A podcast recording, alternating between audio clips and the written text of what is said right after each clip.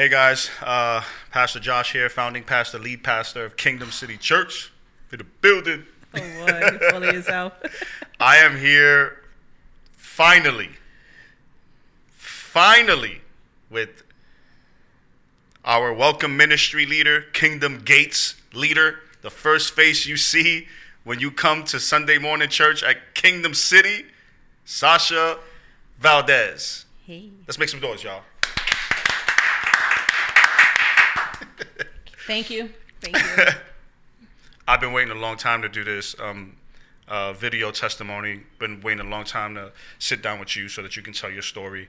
Um, so I think it's it's good if we give some context because even the beginning of this was dope, and it's a very very unique story. It is one that Yeah. every time we tell it to somebody, they're like, "Yo, that's what? crazy." Say that again.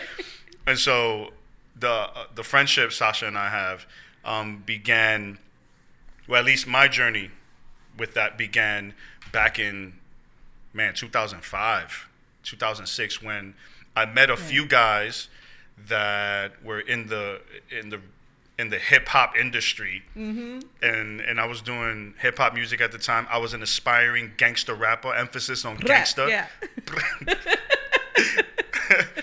and and through that, one of the people that would ultimately become my manager, um, who, just I'm not even going. We we just gonna leave him nameless for right now. Yeah. The one that shall not be named.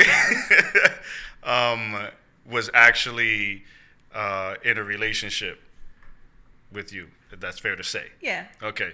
And and I just remember we would go we after a night of recording music, we would leave the studio and we're feeling real gangsterish because we just created some hit records, and then and then Sasha phone then Sasha would show up, and we would just, just kind of get quiet, and she would and she would leave, and it was like, man, I hate that girl. she took our gangster spirit from us. Crushed it. Um, but yeah, and then we'll get into that a little later on. But then what ended up happening was, um, years later, I would leave the music industry, and then I would move to Englewood, New Jersey, which is where, Englewood. in, yeah. which is where the person that will um, remain nameless lived. But that's also where we recorded um, a bunch of our music, right? Mm-hmm. And and so my wife and I were at my son's football game.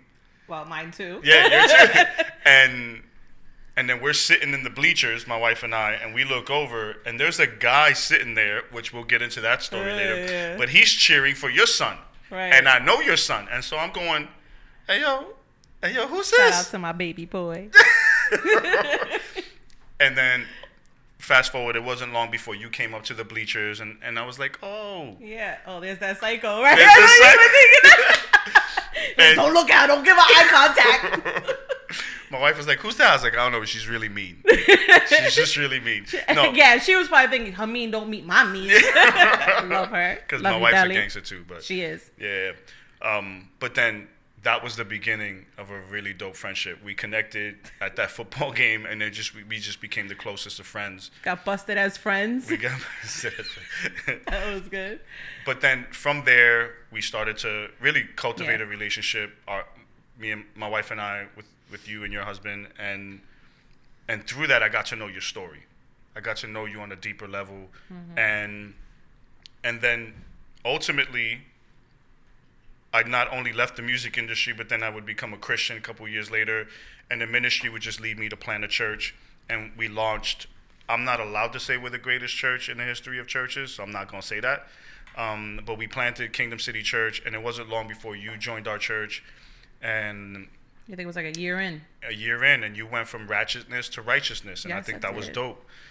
Um, but um, knowing your story, and then real talk, just kind of seeing you on Sundays, um, setting up and, and leading the whole welcome ministry, and loving on people, and worshiping and loving Jesus. And, and just pressing into holiness.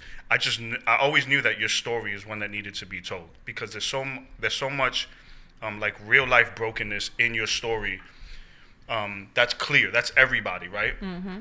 But your story also highlights or emphasizes on God's redemptive power, God's ability to enter into really dark spaces and pull people out of there and just Yeah. make this beautiful thing. Um, and- God and is so- everywhere. That's a fact.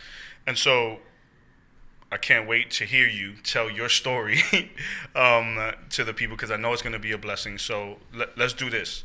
Um, we, our, our producer, shout out to Big Kev, Padrino Kev, who in the middle of a pandemic is holding down an entire church um, on the on the on the communication side. Um, he tells us we have an hour and 45 minutes to tell your story. That's not enough time, but we're going to try. Okay? Okay. So let's start at the beginning, all right? Um, let's start baby Sasha, right? Jack Jack from from the from the Incredibles. For real. Right. So let's do this. Just very basic. Born and raised. Go. Where where where did these things take place? Born in Hawaii, raised in the Bronx. Time out. Now where I'm from, Hawaii and the Bronx, two different places. Yeah, Not just Hawaii. visually, but just yeah, yeah. how Hawaii. How did that happen? Uh, yeah, so my dad was in the military. Uh, Okay. He was in the Navy, Shouts to him. and uh, he was there first. And um, well, he knew my mom from the projects, 138 Alexander, Mm. and uh, they grew up together. Okay. And then I came along, and my dad sent for my mom, and that's how. Well, okay. So what had happened was. Oh wait wait wait wait wait wait. Real talk on three. One two three. Real talk. Go. All right. So, um, I actually didn't find this story out until last year. Mm. My dad, listen, my dad's a real sci-fi loving guy, and I thought he just made it up. He did a lot of, mm, you know, back in the day, and I'm like, Dad, were you running with your imagination? Uh huh. So it was a story that um, my mom's basically uh, Just go. she stole like ten thousand dollars, and in the eighties, that's a lot of money. she stole $10,000 from a drug dealer. So it was her best friend's man, and the whole deal was supposed to be between her best friend and her. They were going to be stealing the money Mm-hmm. and dividing it up, and you know, and whatever, and living hood rich, Mm-hmm. I guess. And um, instead, my mom took it, and she fled to Hawaii. She had to run. She had to run Mm. with me in her belly. And uh, I just got confirmation on that story last year. And I was like, what? I had to pull over on the side of the road on like the, I don't even know what highway it was. And was just like, are you serious? This is real? Wait, I can't believe it. How did that happen? My aunt, which is my freaking rock. I love Uh, that woman. okay. Um, she doesn't have a bad bone in her body. She doesn't lie, nothing. Mm-hmm. She just couldn't believe I had.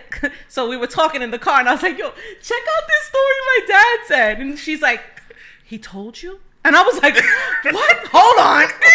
Pull over, and she's just like, "Yeah, that's true." And I'm just like, "What? Are you kidding me?"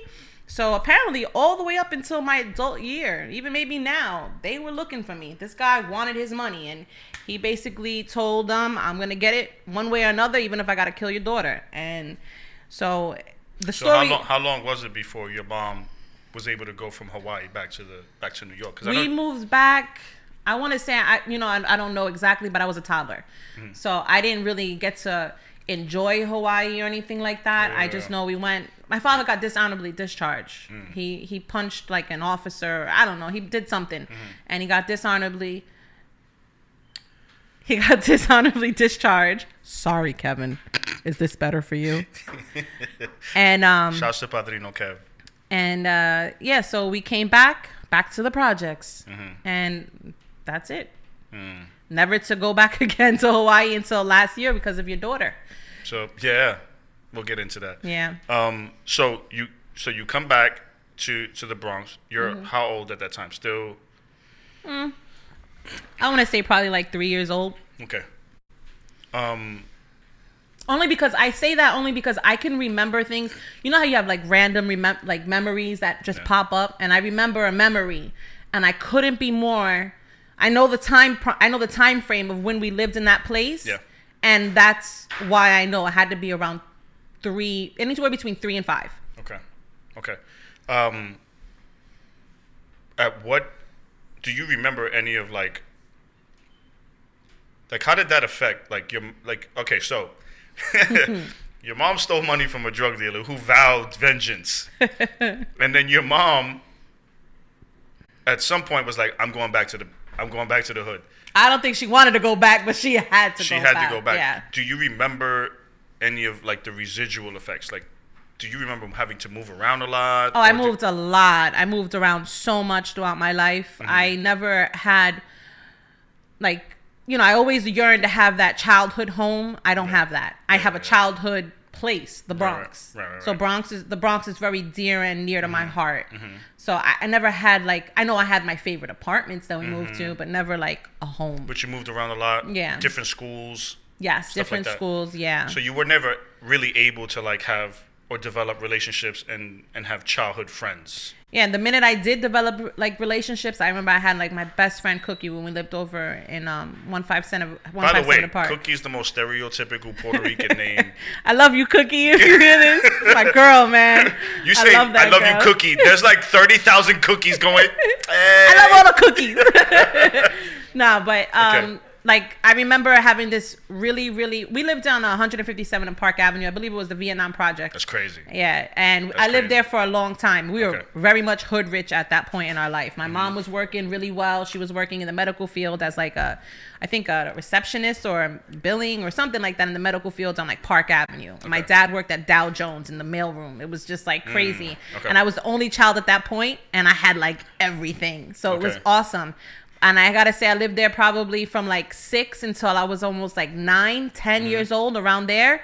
And for that span of time, that was that was my home, Yeah, you know. yeah. And I knew it was rough, but I lived good, man. Yeah, like we were good. Saturday morning cartoons, Pee Wee Herman, pancakes, got cookies down the block, you know, down the down the, the hallway. And then that was ripped from me, man. And that was like the last time that I remember that I had a childhood friend. Okay.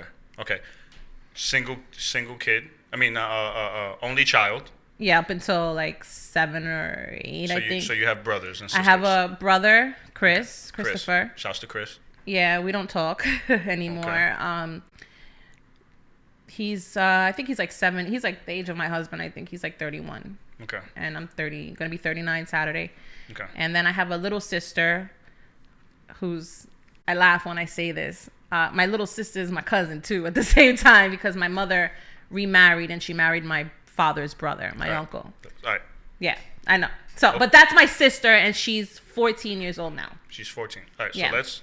That's a lot. I know. Okay. So let's back up just a little bit. Um, it's a lot. you have a brother named Chris. Yeah. You guys are estranged. You don't talk. Mm-hmm. Um, Want to go down that road or Yeah, we can go down that road. tell us? Um, so me and my brother, we stopped talking. Uh, I want to say maybe a month prior to my wedding in hmm. 2017. Hmm. So I love my brother. I did anything and everything for him when I was going through it. Well, you know, my teenage years, mm-hmm. and you know, my mother was going through her things. I was very much a mom to my brother. Even when I was a hmm. kid, like from 10 on, I was I was taking care of my brother. So he was like my kid okay. and he was very much babied and i don't know you know in the puerto rican household a lot of the time the men are the oh that's my baby he can't do no wrong And the women have to grow up and the women have to go mom. yes exactly and Got i had to be a mom at 10 years old 9 Yeah. years old making dinner and stuff like that so i had a lot of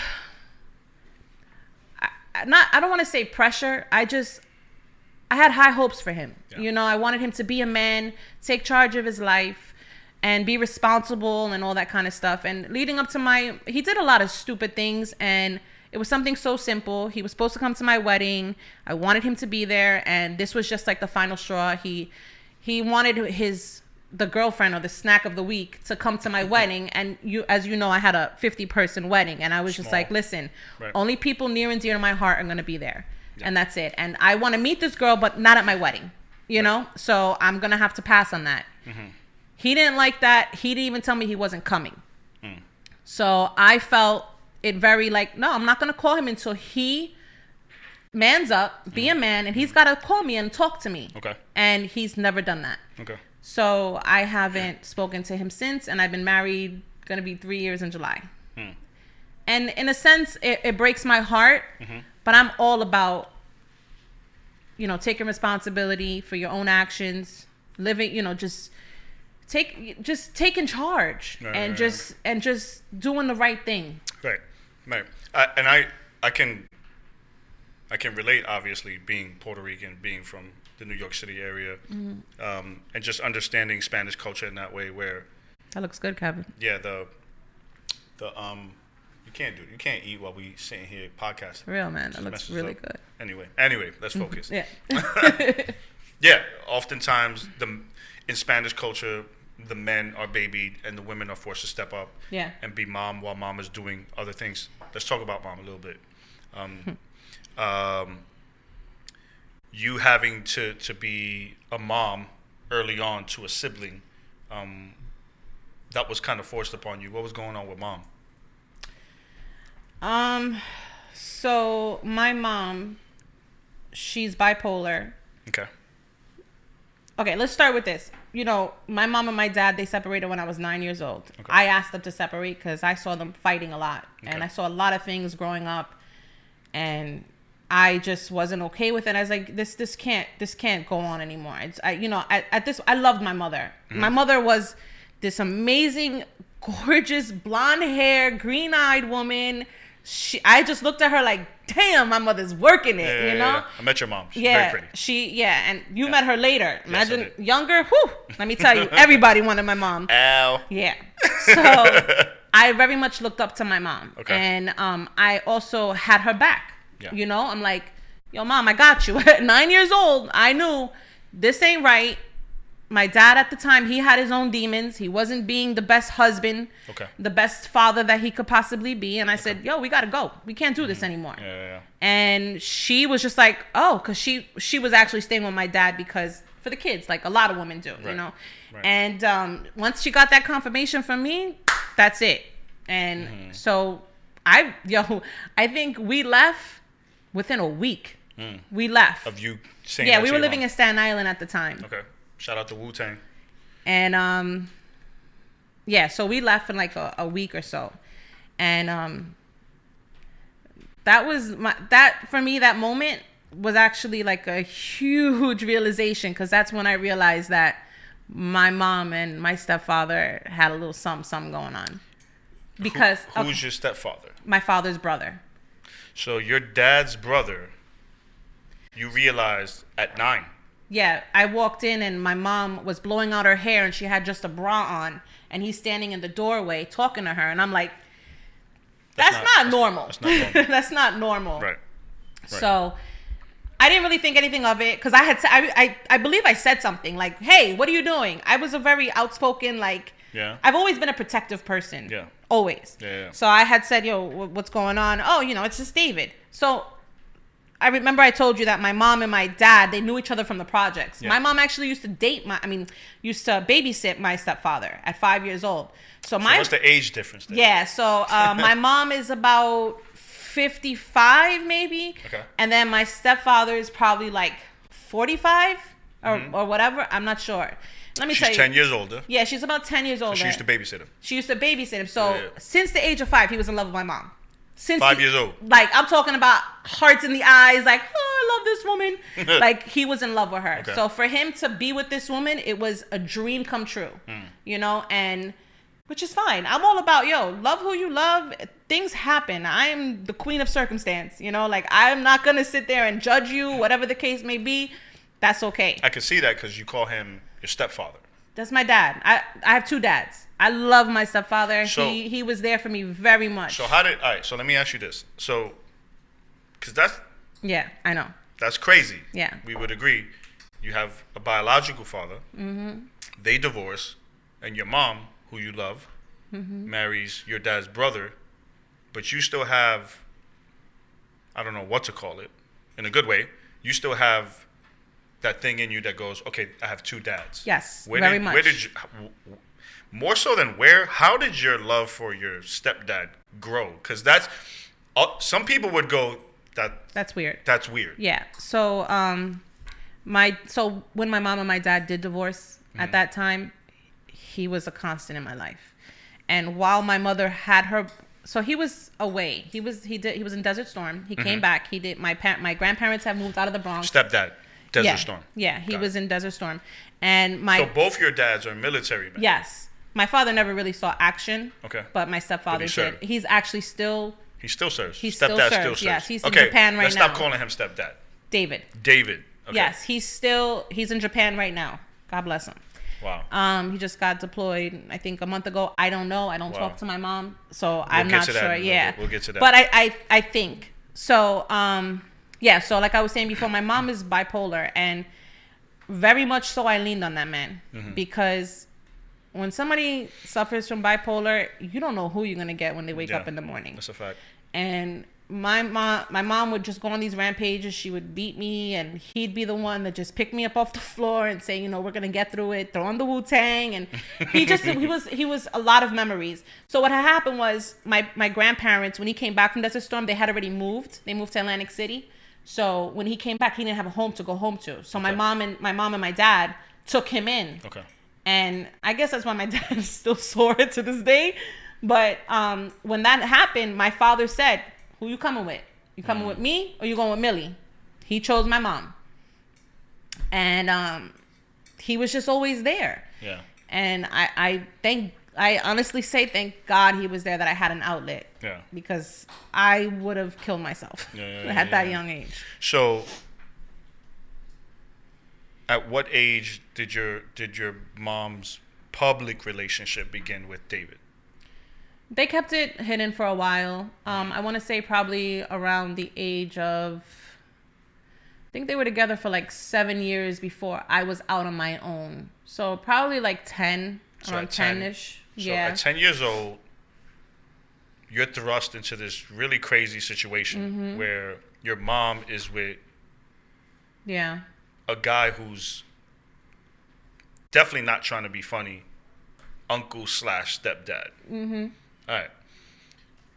And even in that crazy situation, you have to lean more on him than your mom. What's going on with your mom at that time that you had to lean, that you had to, because that's that's a weird situation, right? Where you have to lean on, like the anomaly in your life. Yeah. What's going on with your mom that you feel you had to do that? I think her bipolar hit her. Okay. after my mom uh, so my mom went from being in hawaii Mm-hmm. living a great life coming back leave being hood rich now my dad is gone so being gone Real yeah, talk on three. One, two, three. real talk Get it. so you know the crack the crack epidemic hit the bronx hard and New York, New York City. new york The yeah whole New York. it was crazy. Um, my dad had lost his job. Um, he was doing crack, Mm-hmm. and um, one second. Take your time. Take your time.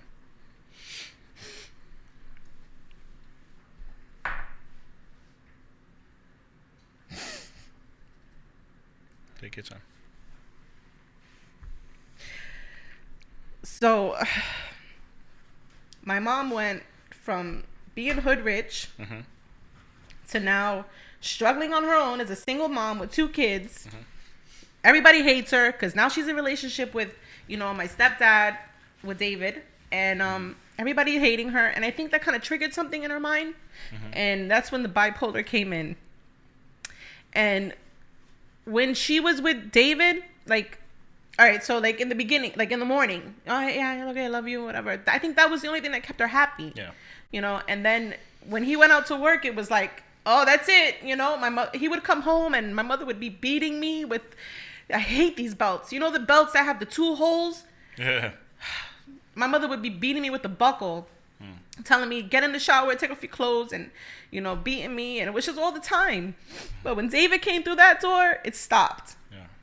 you know he'd tell her what are you doing you know he'd comfort me Yeah. and stuff and um yeah and that's what i think happened to her i think she just had like this realization like that's it Yeah. and then that's where it all went down Yeah. so at the age of 12 Mm-hmm. i remember i remember it was 12 years old that's when everything happened and Mm-hmm. it was just bad and then he left He left. David Yeah. left.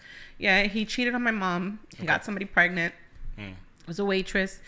I kind of understand it though. You Mm-hmm. know, like I'm not saying cheating is okay, but Mm-hmm. I know that Complicated. it's complicated. Like this is the woman he loved since he was five years old. Yeah. He's looking at her. He finally has her, and she's not her. You know, it it's not the person he fell in love with, Yeah. and so he had an outlet, and you know he did the right thing. He left my mom. He raised, you know, Um, I forget her name, but he raised her, did the right thing, and now they're together. They they went back together, but during that time was crazy when How he long, wasn't how in long were life. they separated? They were separated. So I had a, let me see. I think, yeah, they broke up around 12. I was about 12 or 13. They got back together when I had my son. So I had my son at, I think I was 18, turning 19. And so they were about six years, seven years. They weren't together. okay. Yeah. So they weren't together that long. And that was just a freaking whirlwind. But I had a lot of hate for him because I'm like, and this is what I still struggle with him and why I don't talk to him because he left my mom, but it's just like, yo, you left me You too. left me too, right? Because he doesn't even reach out to me. And it's just like, no matter what, don't forget, I'm still your niece.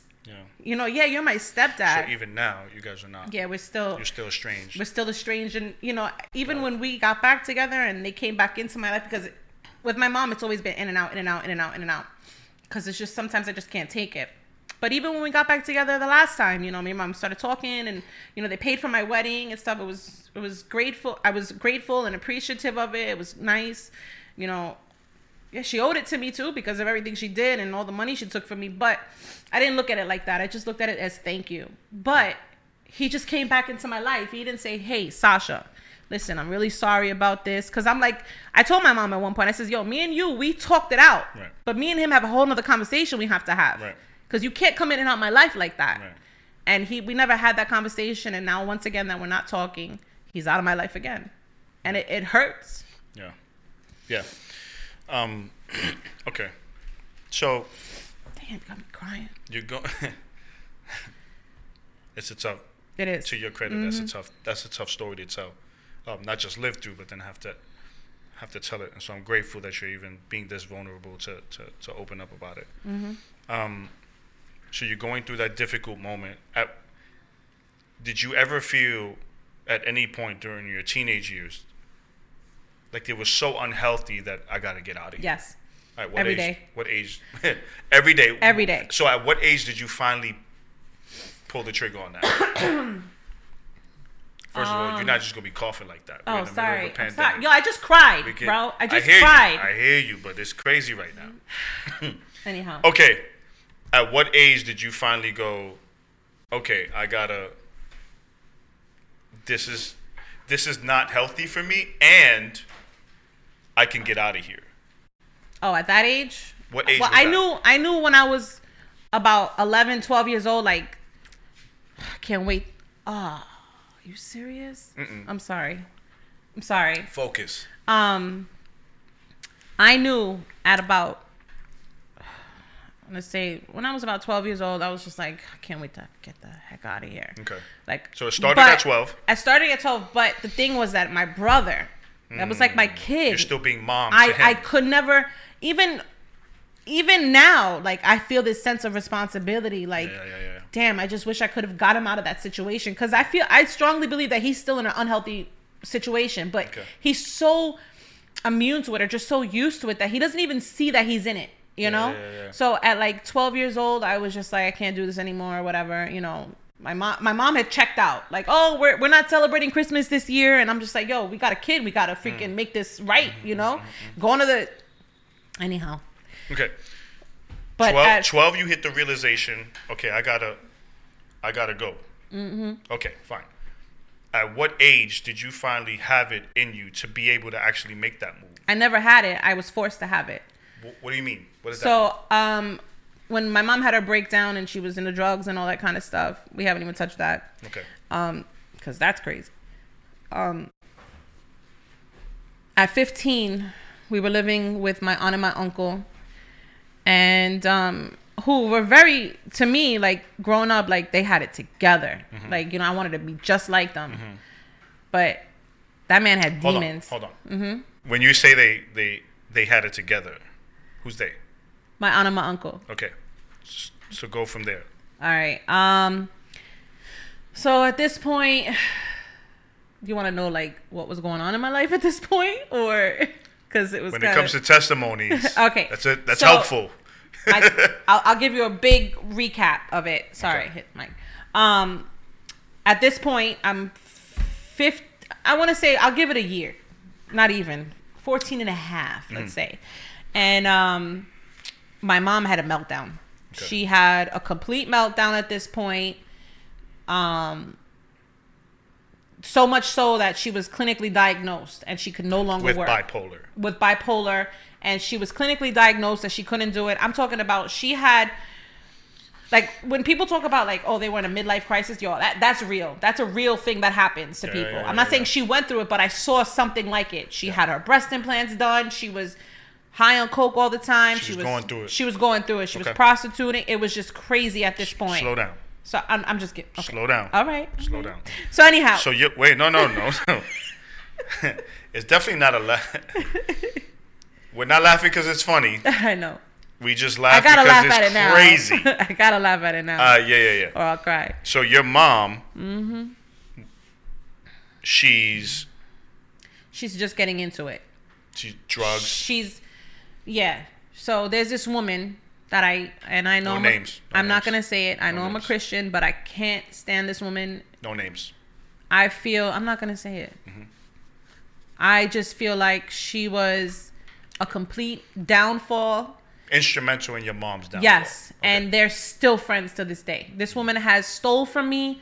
This woman has introduced drugs to. I'm not saying introduced. I'm sure my mother knew about it. You know, she did her things Yeah, when she yeah, was yeah. younger, but Influenced her to She yeah, she my mother. You know what? I will say this: like my mom did her things, but when it came down to her her responsibilities as a mother, she had she did her thing. She she played the rent. She did what she had to do, and that's it. But when she got introduced to this, it was that was it Okay. it was everything about that and Okay. how I was how she was gonna get it. So let me. I'm, I'm not. I'm not coming to your mom's defense. Mm-hmm. But you know, like I know, sometimes coming from where we come from, life circumstances Mm-hmm. create like a space where you're just like, I don't even care anymore. Yeah, no, hundred percent. So what- she been through it. My mother has been So through it. So what was going? What do you, th- from your perspective, what was going on in your mom's life? That Mm-hmm. she wanted the pain to stop. Okay. She she Say my more. mother Say more. my mother was raped. My mother was abused by brothers. My mother was beaten. My mother there's so much that happened to my mother. I give it to that woman, hundred percent. The only thing I will say is there comes a time when you can't let your demons get the best of you and Mm. you have to stand up and say no more. And you can't become a victim and Mm-hmm. Yeah. you just have to want better for yourself Yeah. you know and i feel very strongly like yo i did it you could have did it Yeah. and you have children who love you that want you to do it that should be the only reason that should be the biggest the biggest push for you in life your biggest motivation is that your, your kids you know and she she didn't do it she Yeah. she was just selfish and she just was trying to make excuses Okay. you know and even to this day she tries to make excuses and it's just like take responsibility i'm really really big on that Yeah, yeah, yeah. take responsibility You can't fix it, but at least tr- yes take responsibility. it's a step it's a huge step Okay. and um yeah she hasn't done that Okay. Okay. Um. So you hit an age where you're like, I got to get out of here. I, no like i said i You, didn't you became aware of it at 12. yeah i became Clear. i just was just like i can't wait to grow up you know like one of those kind of things you know i was still in school i was just like I can't wait to get the hell out of here you know yeah. um and then so what what age was that where you were finally able to go, oh, I can leave, and then you and then you booked. i it? never was i don't think i would have ever left to be honest with you if i didn't get that push So and get thrown fo- out What was the push? my my uncle threw me out of the house at 15 over something very Uncle, stupid Stepdad. no no this was um my you want his name Oh, no names. Okay. No, this was my mother. So there was a point when my mother was clinically diagnosed and she was getting, you know, social security and whatever. And we moved in with my aunt and my uncle, which is her sister Okay. and her husband. My aunt's So your husband. mom's sister, Yes. husband. Okay, go. And um, we moved in with them, and um, I was we were very close. We were very Mm-hmm. close, always together. Their cut my my cousins were like my brothers and my sisters. Mm-hmm. Love them, and we moved into their home, and um, he was a good man, my uncle, to a certain extent. But like I said, he had demons, and I found out later on in life. I don't want to say later on in life, but at that moment at 15, every it was like bomb after bomb after bomb. I'm like, what? And it's just like that's when you really think you know somebody and you don't. Not not to definitely not trying to throw anybody under the bus. Mm-hmm. Did any of those demons he was battling affect you on a personal level? Like, did they affect you? Yes. Um, the only one he he um he had to be a man that was a, a very authoritative man. Yeah. Like it's my it's very much like you? My house, do what I say. very very much like the name that we do not name. It's my world and you live in it. You know, it's Yeah. I wasn't allowed to date anybody who was black. I wasn't allowed to have any black friends. I wasn't Racism is prevalent. and meanwhile, home. his best friend was black, but it was okay for him, but not okay for anybody Got it, else. So it. he was a very, it was like that, and uh, he. I had a boyfriend, uh, my first boyfriend ever. Shout out to Michael Jackson. That's his real name, and um, he was black. he was black. That's crazy. Yeah, he was the sweetest, most nicest guy I Like the remember. real Michael Jackson. Yo, he was Can he moonwalk? Probably. But uh, I remember one day we were I went to PS uh, 40 no MS 95 and it was over on um, Middle school 95 Middle school, yeah. everybody. Was- no, actually it was PSMS 95. So I went up to like 8th grade or something like that. I don't know. Anyhow, um yo, coughing. Like get the Lysol wipes. so um, it was so cute. He he he, lo- he liked liked me for so long, and he couldn't get on the bus, and I had to go to Grand Concourse from Ashulu, and he ran after the entire off. Oh, he ran after the bus the entire way. Real life Bronx tale. Yo, he was just running after the bus, and he met me there, and he was just like, "I just wanted to say bye." It That's just- it? Yeah, he was the sweetest, sweetest guy Sounds like ever. Oh, no. He was so sweet, and I had to break it off because my uncle was like, "No, that's not gonna happen." Because he was black. Because he was black. You know what's crazy? Like growing up, I could never understand Spanish people being racist of black people. we're the closest to. Seriously, like like, there's no difference here, bro. there's literally no from the difference. outside looking in. No, no, we we do it all. Okay. So yeah. Anyhow, um, it was a crazy, it was a crazy upbringing, even yeah, with them. Yeah. Okay, and, then he, kicks you out of the house. Yeah, it was so much. He had to be like my mom. My mom needed crutches of people. Like she Yeah, always yeah. had a crutch of some sort. And like if I did something wrong, oh, I'm calling. I'm calling your uncle. He's gonna come down here and beat you. You know, something like that. And I'm just like, Mm. can't curse on my sorry. podcast. I'm sorry. I'm just. I'm just stating. You know, it's a biography. It's a biography. okay. He kicked. He why? Why'd you get Okay, kicked out so- of the house? Um. Okay, this house was roach infested. Roach infested. When you say roaches, I'm talking about you had to walk in the room like that. and they have to like go. you Okay, have to so for- announce yourself. All right, so for people who don't understand what growing up in the hood is like, before you enter, this is real talk. Before you enter a Joe's room, you gotta turn on the lights, introduce yourself, so that the roaches can take their proper places. That's life in the hood. That's real yeah, talk. Yeah, yeah. You we laughing about feet. it, Yeah, yeah, yeah. but it's real talk. Okay, so yeah, um, there was a radio of some sort. I don't remember, like a boom box or something, you know, back in the day.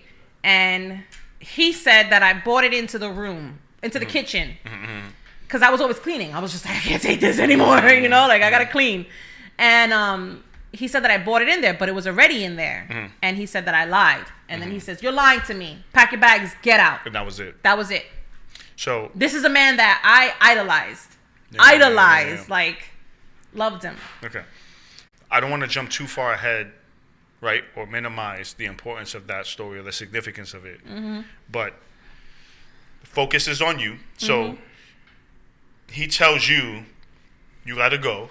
What's your next step from there? I gotta go. With, so, I what- had nobody. I had nobody. so where did you end up having to stay? Like that first night. I stayed that first night. Okay, so I reached out to one of my friends, and, And I you are how old? 15. 15. I wasn't in school anymore. I was working at Sammy's Fashion on Fordham Road. Shout out to Sammy's. Sammy's Fashion. First store I knew that had the Avirex leathers, by the way. Yes. For 500 a jacket. Shout out to Sammy's that on was Fordham like Road. the drug dealers like depot. If you're from the hood, you went to Sammy's, and even though you couldn't afford clothes, you stood outside the store to wait I had for. my iceberg shirt on. I you deep discount. You Yeah, waited yeah. for the celebrities to come Yeah. through at So, Sammy's. yeah, that Shout out was- to Terror Squad and Fat Joe and them, who run New York right now. By the way, that's right um so i remember and and you know like don't judge me but i remember like all right i'm gonna meet myself a drug dealer and get the hell out of here that was your. That, that, was, was, like, my that was like my way out. I'm gonna meet. I'm gonna meet a drug dealer. I'm gonna meet a rapper, and I'm getting the hell out of here. Mm-hmm. That's it. And I positioned myself somewhere. Well, you know, my first thing was to get money, of course, but I positioned myself. I always, I, I've always positioned myself where I was gonna be able to grow Right.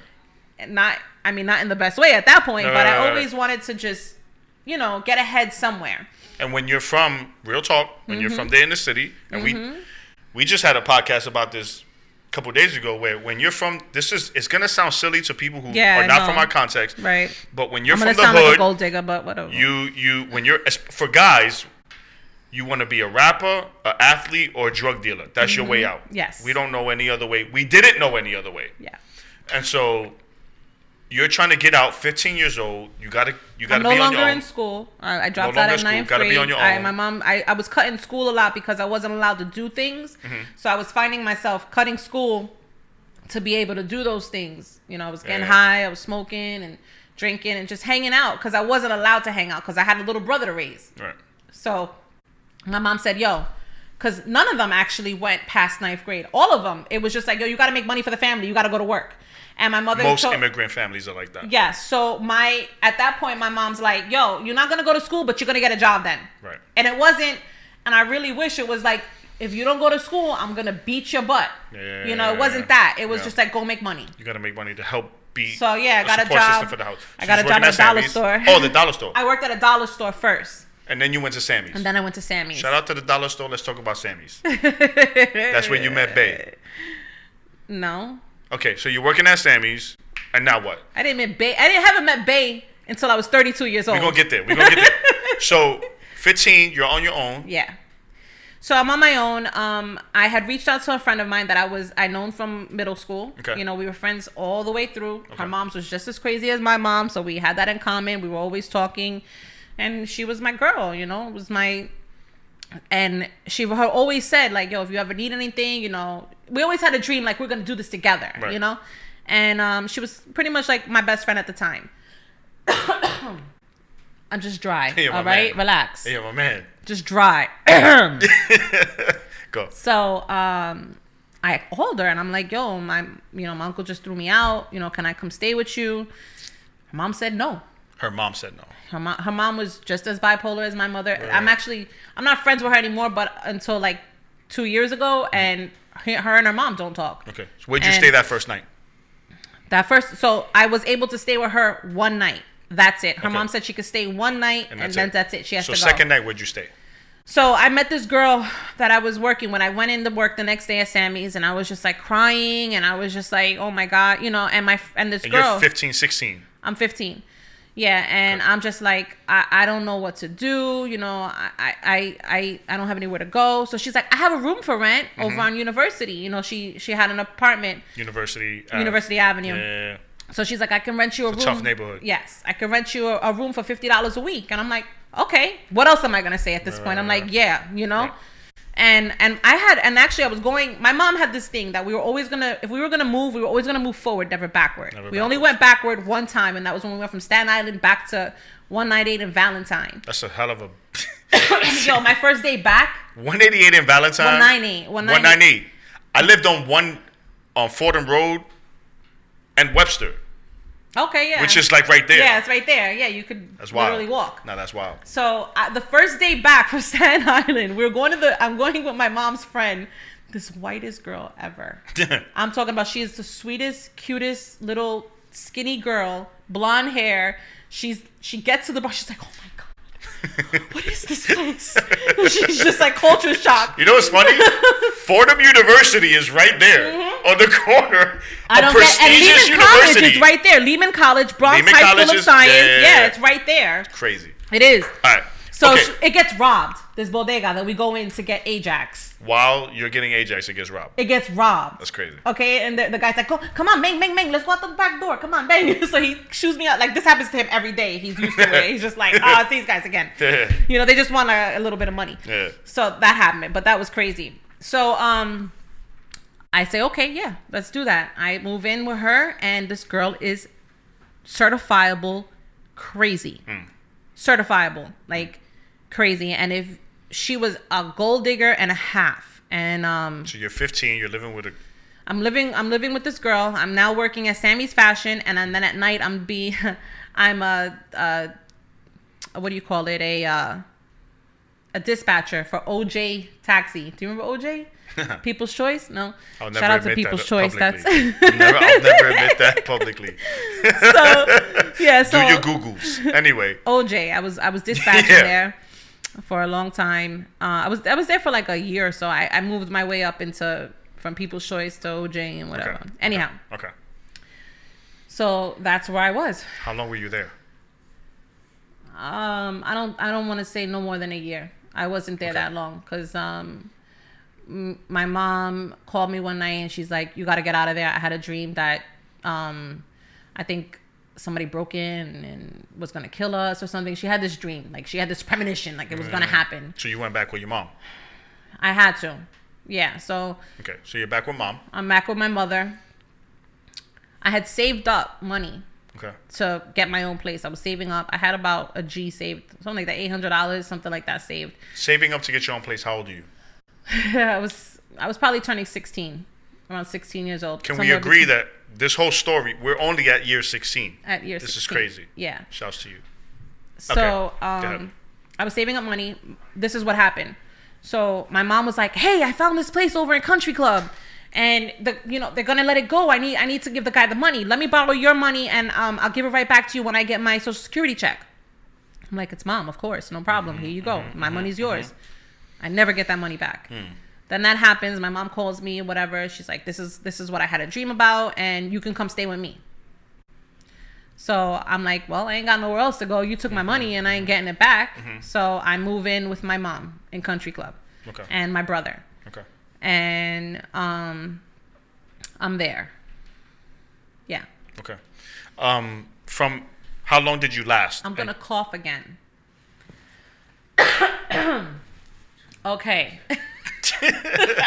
How long for that period of time? You're 16. How long are you with your mom? Until I was 18. Okay. What happens at 18? So there was numerous times that I was saving up money Okay. to go to get my own place Okay. between 16 and 18. But every time my money was either stolen or borrowed from my mom. Okay. I never got it back.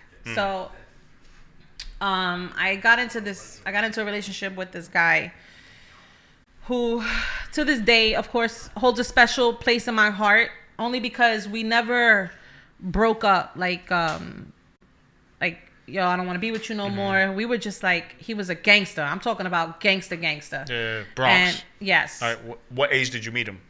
I met him at about 17. Okay. Where'd you meet him? Um, Yeah, but I, yeah, I met him at 17. I met him at um at Riddler's. What's Riddler's? For, Okay. For the audience, what's Riddler's? So Riddler's is not okay.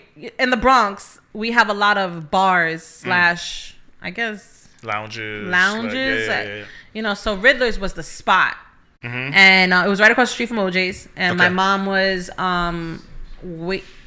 Yeah, so I started going there when I was about 16 because my mom was actually waitressing there. Mm-hmm. And so I was going there on and off from like 16, you know, going and hanging out. And um I was cute, you know, I was skinny. Eh. No, I, All right, I my cute. fault, yeah. Okay, yeah. Check yourself. Uh, get so. I was like, uh, you know, I was going, hanging out, and I met him, and it was crazy how I met him. Actually, How'd you meet him? it was a big brawl. You're cursing again. sorry, on my I'm so sorry. All right. It was a huge fight. Huge fight. Huge fight. I had these Italians, you know, like the long nails, Cardi B nails. Cardi B nails But before, they Cardi were- B. Yeah, yeah, I started that. Right? Alright, go. So I had the long nails, like you know, when they ask you, "Do you want to cut?" No. so I remember holding him back, but I had already seen him, and it was like, he's so cute and he's gangster. he's fighting in a club. I want him. Yes, it so like So that. hood. yes. So hood. It's like that's This gonna be my husband. This is not okay, by the way. no, it's not. Okay. All right, go. So um, he's fighting, whatever, and oh, actually, you know what? The fight. I remember now. The fight happened because. What's so funny? Good. You're laughing at me. laughing at you, directly at you. No, no, no, go, go, go, go. So no, what happened? What happened was because um, I was talking to him and somebody disrespected him or something, and he took the glass and he slapped the guy in the face with the glass, and I was like, "Oh my god!" I need him Yes. to be. About, this is not okay. And I was just like, oh my god, I love this guy. I, I will have your babies. it was bad. So, um, stop laughing. My manager, great. Manny. oh, hey, can we get a cough like a, like a thing that says here how many times he? counter. Yeah, let's put a cough to see who wins at the end of the night. Okay. Wait, wait, wait, wait. Hey. Wait, wait, wait, wait, wait, wait. Um, Let's fast forward. All right, I'm pretty sure bar fight guy was amazing. Yeah. Don't do that. okay, um, you're on your own. At what point do you finally get your own place and start getting somewhat Wait, stable? we have to go back to bar guy because this is a pivotal moment in my life. Then go. My fault. I'll shut up. yeah. So anyhow, I'm just like, oh no, no, fight, don't fight. I broke a nail from the gown down there. Whatever. I had to go to the ER. But anyhow, so I'm with this guy now. I'm already Drug dealer guy, drug dealer guy. big time. I'm at Sue's already. we didn't go there yet. Time out. So it's okay. Let's back up. Okay. Okay, so you are. All right. So this is what happened. Su- okay, this is. I think this is an important part of the story. Yes. All right. By the way, we're gonna have to have a part two to this. That's what it's looking like. All right. So, Sue's rendezvous from from at least to my knowledge from mm-hmm. 1995 to about 2005, six, seven probably was the place to be. was if you was a if you was a, a big time drug dealer, rapper, athlete, anywhere on Mm-hmm. the east on the eastern seaboard, Sue's Rendezvous was the biggest, most popular strip club Yes. at the time. Yes. Not when I started though. So you were at Sue's Rendezvous. Yeah. In I what capacity? I was dancing. When you say dancing, I was taking off my clothes for money and getting tips. if that's what you want to know. we're You know what's crazy? What? It's not funny, but we're laughing. Yeah, I could because laugh we're on the other side of it. Yes, hundred percent. So I'm super proud I of you. I knew even then I was gonna be on the other side of it. I'm super Yeah. proud of you, and we're gonna get to that. I just don't want our audience to be like, "Oh, they're laughing about." We're laughing because we're on the other side. Yeah. And I'm super proud of you And for I that. and there's nothing wrong with doing what you got to do to get to take care of your family. There's There- nothing there's wrong. a little bit wrong with that, but we're gonna get we we gonna get to that part. But let's let's talk about when you start at Sue's. So okay. You are so to be clear. To be clear, okay. I don't mean to go funk flex on you and start interrupting. To be clear, all right, all right. To be clear, Sue's Rendezvous at that time is the biggest strip club, Yes. upscale strip club Yes. in the history of. Right. Um, you are how old when you start 16. working there? Sixteen. I was cute. What? Okay, so at that How point, in the world does a 16 year old end up? And I'm not talking about who let you in. I'm saying, what were some of the things that were going through your mind that said, I'm going to go ahead and do this?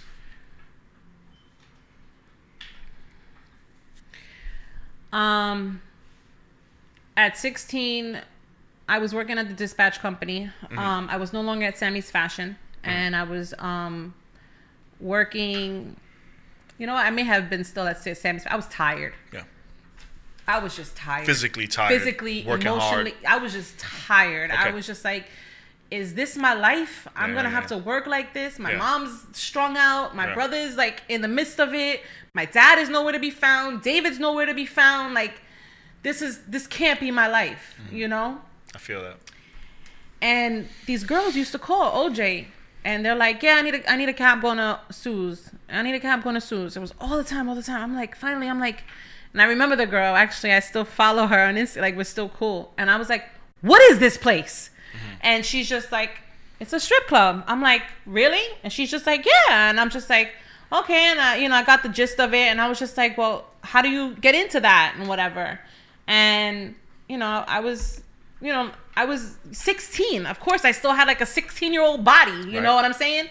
So, um, the next night, I was like, I'm go. I called Sue's, and they, I think auditions were Monday nights. You called Sue's. I called Sue's for an audition, And this girl told me to dance at Sue's. Yes. This girl called me and she told me, um, call, tell them I sent you, and ask them when you can come in and audition. Mm-hmm. So one of the dancers One of the referred dan- you. One of the dancers of the at that time. Referred, just to be clear, we're- and we're not using names, but we're just trying to. She referred a 16 year old. she didn't know how old I was. She didn't know how old I was. Did you? Okay. did Nobody you- knew how old I was. Okay. I, only That's fair. Go The ahead. manager did, but The manager who auditioned you yeah. knew you were 16. we had a conversation after I, I I don't know if it was before or after I auditioned. He knew, and I'll tell you that story in a second. Okay. Um, and I went in there. I remember crying. That Why first because I just couldn't believe that my life had gone there.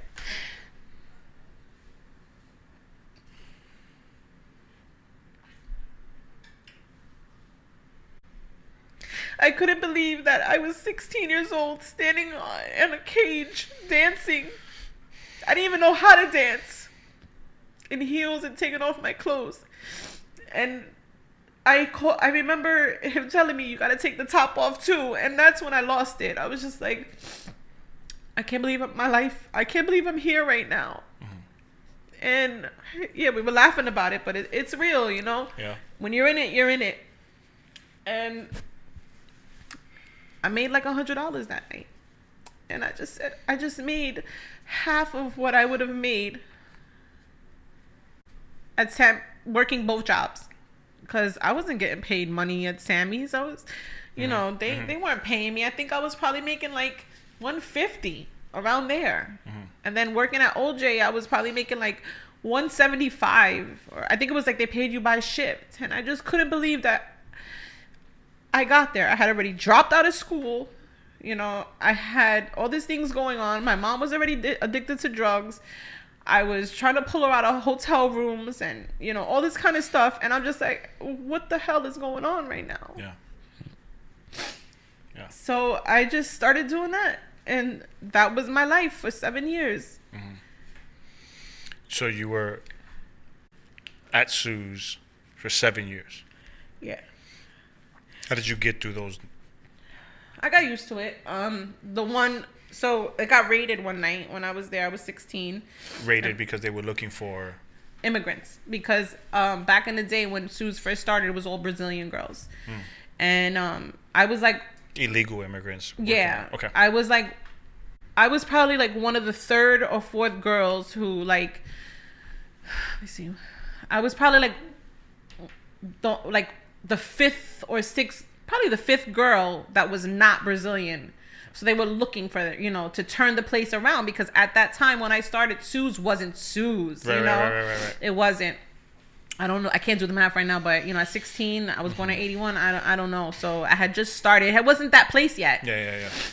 So, um, yeah, and I remember, okay, I can. My mom also needed medication. I'm like, all right, I can pay for her medication. I can do what I gotta do. I can take care of my brother. I can do all of this. I just Did gotta your, get through it. Did your mom know you were working there? no, not at the time. Okay.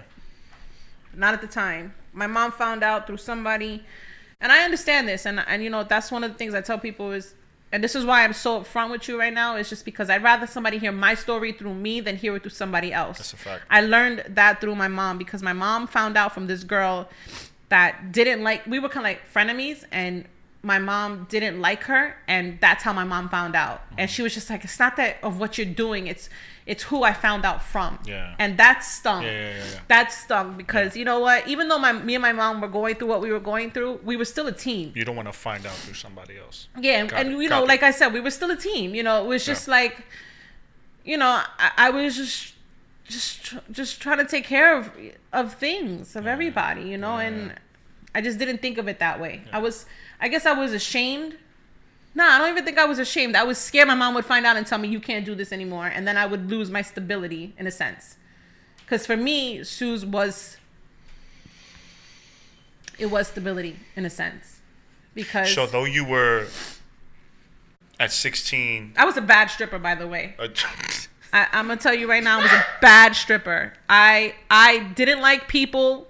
I, I didn't do lap dances. I didn't do nothing. I was a bad stripper. I just go in there to make a hundred dollars, and that was it. I'm out of here. okay. Uh, okay. No, like I, I for stripper standards, I for myself, I was very popular. I did make a lot of money. But for me, I didn't want to talk to people. personality. It was my personality. I was like, yeah, I don't know. You, you, you, you ugly. Get out of here. But talk. All right. So from you go from 16 years old, breaking down because you're you're saying what has my life come to that I'm going I'm Mm-hmm. doing this to not wanting your mom to find out because she'll take it from you. Mm-hmm. What kept you doing that? Sub, submitting yourself to feeling kind of sh- shamed, ashamed, Mm-hmm. the stability that it was providing you. yeah, my family. You being able to take care of your family.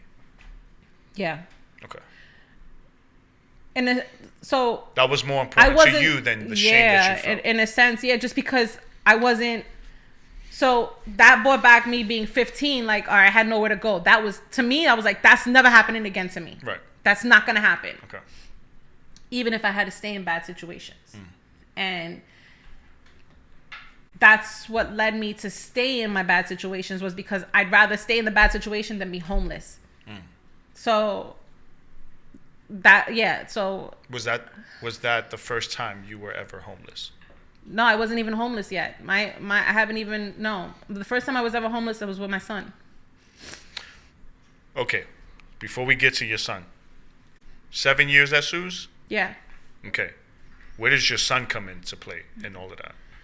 When did when did So that um after my uh, my drug dealer guy go oh so we were going back to that story. drug dealer yeah. guy, So I met I met him there. I met him at Riddler's and he knew what I was doing or whatever. Mm-hmm. And um he the feds got him.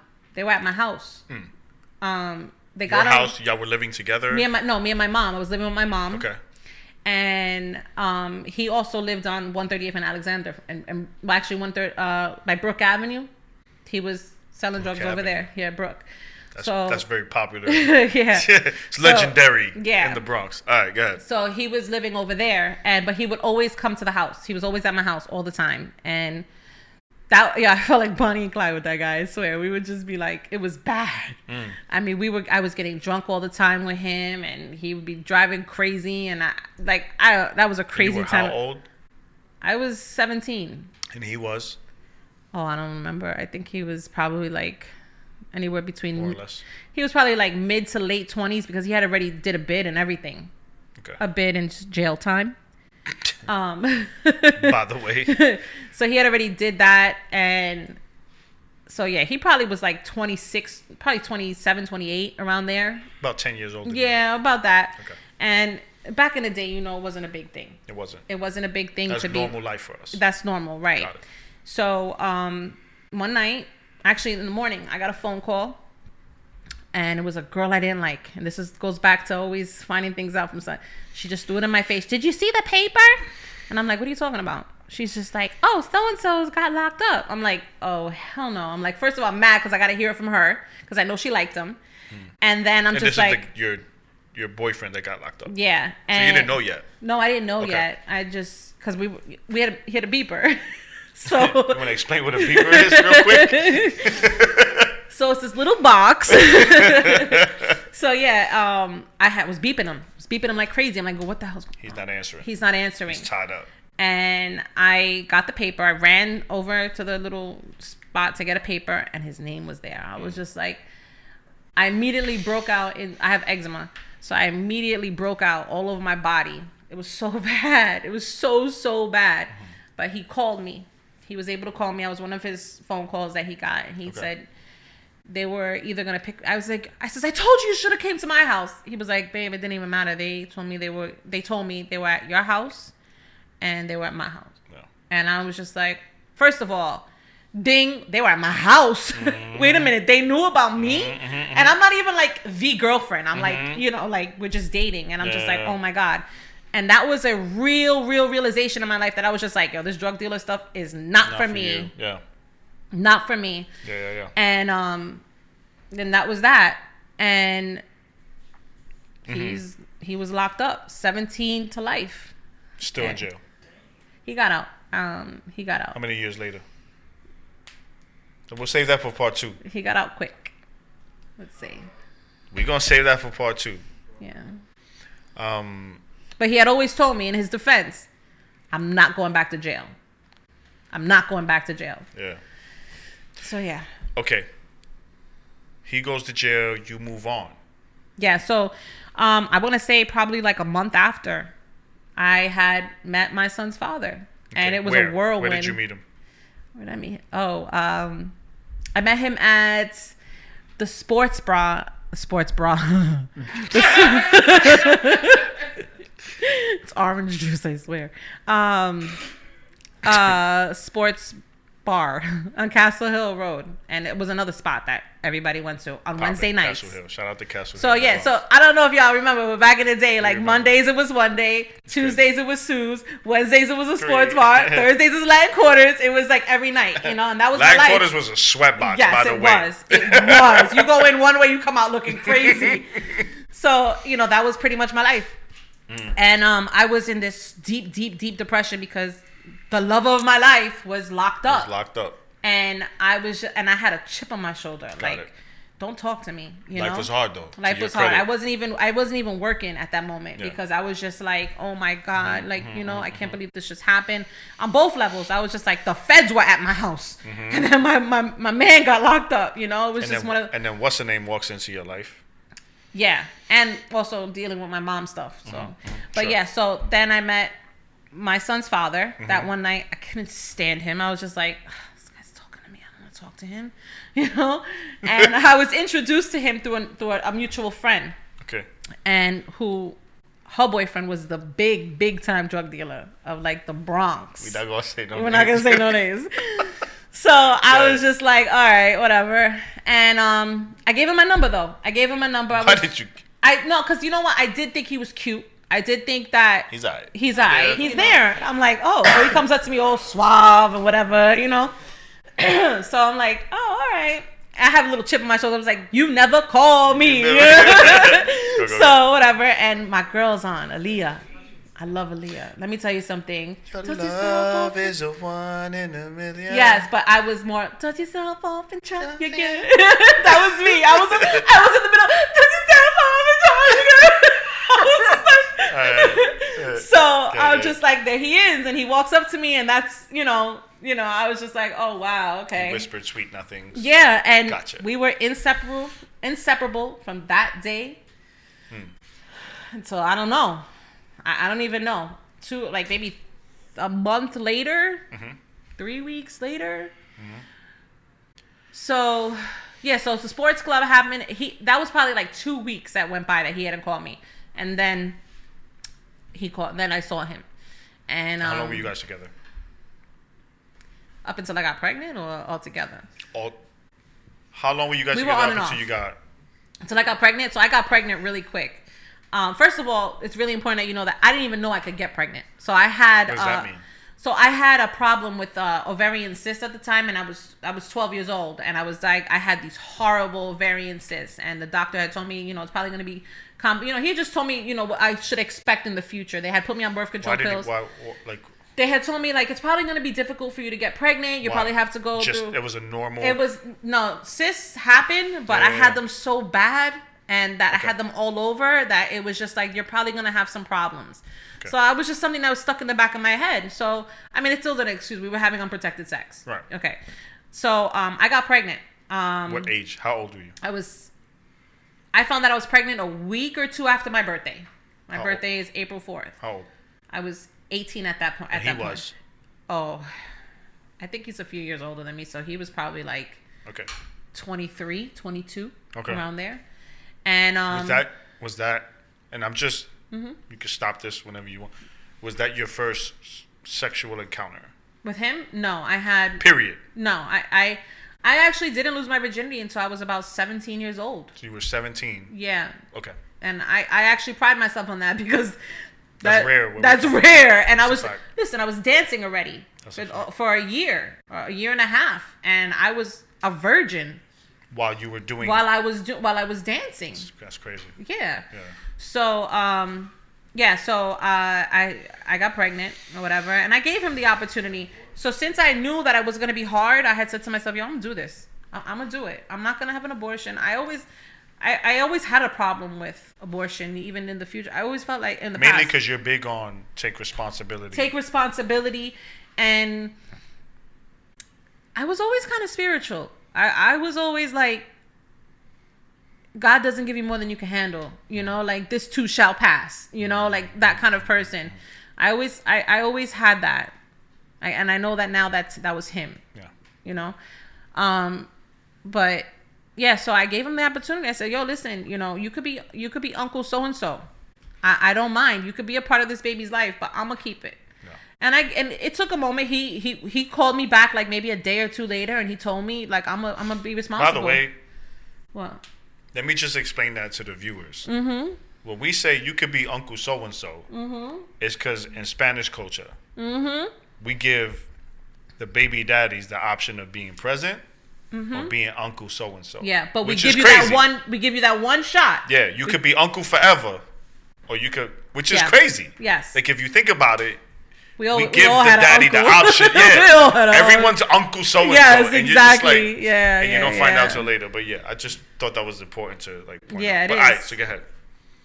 yeah so um i i was like all right You decided you're gonna. I'm gonna, i'm gonna keep this baby, yeah. and um we he told me he was gonna take responsibility and you know we're gonna do it Okay. and at the time he had a pretty good job no actually he had a good job he was working for yes Shout out to the Rock. rockefeller Shout out to the Rock. Okay. so he was working you know and i was Yo, just like Jay, I'm gonna call you later. Shouts to Beyonce. Oh gosh. All right. Uh, so uh, yeah, and Yeah, then two weeks later he quits. No, I was like, what? By the way, by the way, to his credit, I'm not coming. I'm not trying to. He was down with. Yo. Are you keeping tabs on this? Who's winning, right? now? Anyway, he was he. I've never coughed so much. What's what's the name?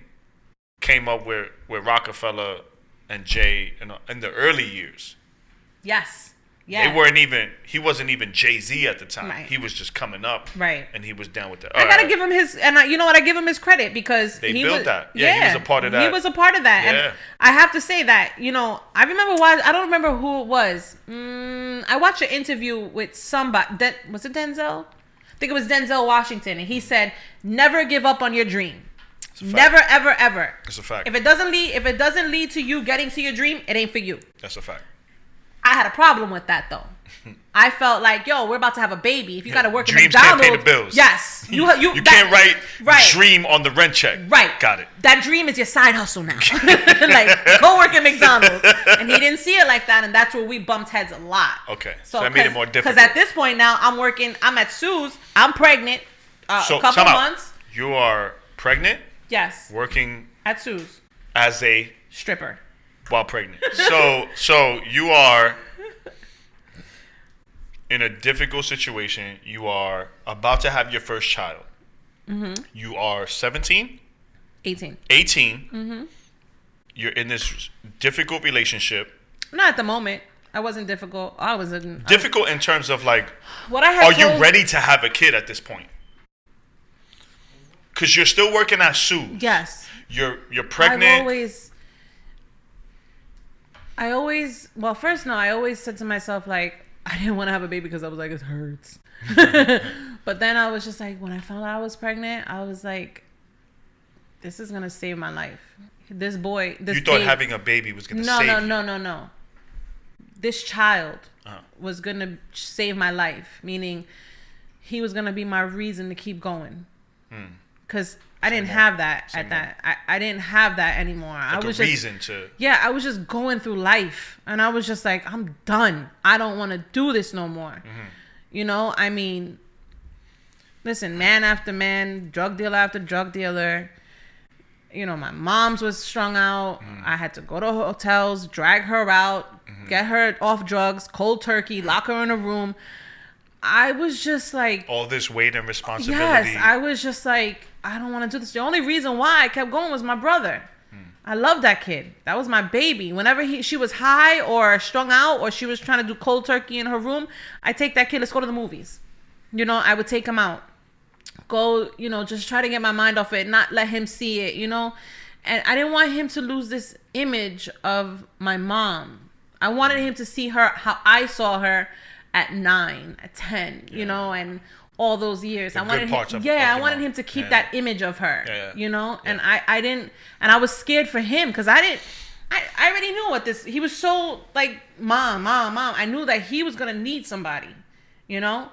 So, you know, I was a heavy weed smoker at the time, and that was like my, that was my exit. Escape. That yeah, like that was my escape. Yeah. I was always, always, and that was one of the things that me and my son's father, like, we were always getting high, you know, Yeah, and yeah. and it was just beautiful at that moment because I was just like, here's somebody that I can just that knows me, Yeah. that I can be real with. He sees what's going on, Yeah. and all that kind of stuff, and you know, and he still liked me. Hmm. You know, we didn't love each other yet. He knows you, and he and he. Yeah, like he he was, or not even that he knows me. He wanted to know me. Hmm. You know. Yeah. And I was just like, I like him, but at this point, we didn't love each other. We did not love each other. I had even told him so much as like, "Yo, I'm gonna let you know something. I'm lo- I'm in love with this guy in jail, and I'm always gonna be in love with him." Yeah. You know, and he was just like, "It is what it is," you know, because he just saw me probably as just, you know, to get it. Yeah. But you know, it just we just really enjoyed each other's company at that point, Yeah. and yeah, so So you so now you are you're pregnant. Mm-hmm. Still working at Sue's. yeah, that was kind of like my choice a little bit too. Okay. You know, I also knew that he had a good family. Mm-hmm. You know, so I knew in a sense like we we were gonna be okay, but I needed to to like I was working at Sue's because I was just like I'm gonna work until I'm showing. That way I can have some kind of money for yourself. for myself. because stability was a a yes, for stability was a huge, huge thing for me, and still is to this day. yeah.